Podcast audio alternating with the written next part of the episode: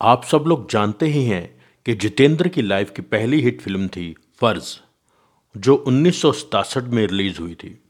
लेकिन इस फ़िल्म के हिट होने में और उससे पहले इसके बनने में बहुत संघर्ष था।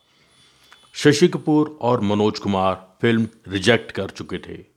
फिरोज़ खान ने इस फ़िल्म को करने से इसलिए मना कर दिया था क्योंकि वो दो शिफ्टों में काम नहीं करना चाहते थे। मतलब वो नहीं चाहते थे कि मैं नाइट शिफ्ट में भी काम करूँ। आखिरकार फ़िल्म के हीरो बन गए जितेंद्र। फ़िल्म बनकर रिलीज़ भी हो गई, लेकिन जनता के रिस्पांस कुछ ज़्यादा अच्छा नहीं था। इसी तरह बारह हफ़्ते गुजर गए और फ़िल्म कंफर्म फ्लॉप लगने लगी। फिर जितेंद्र ने सारी टिकट्स खरीद ली, ताकि सिनेमा के मालिक फ़िल्म को सिनेमा से उतार ना दें। जितेंद्र को लगा कि अगर फ़िल्म किसी तरह पंद्रह हफ़्ते सिनेमा में टिक गई तो थोड़ा पैसा रिकवर कर सकती है। और जितेंद्र का अंदाज़ा सही निकला। फ़िल्म पंद्रह हफ़्ते टिक गई और उसके बाद जनता का फ़िल्म के प्रति रिस्पांस भी चेंज हो गया।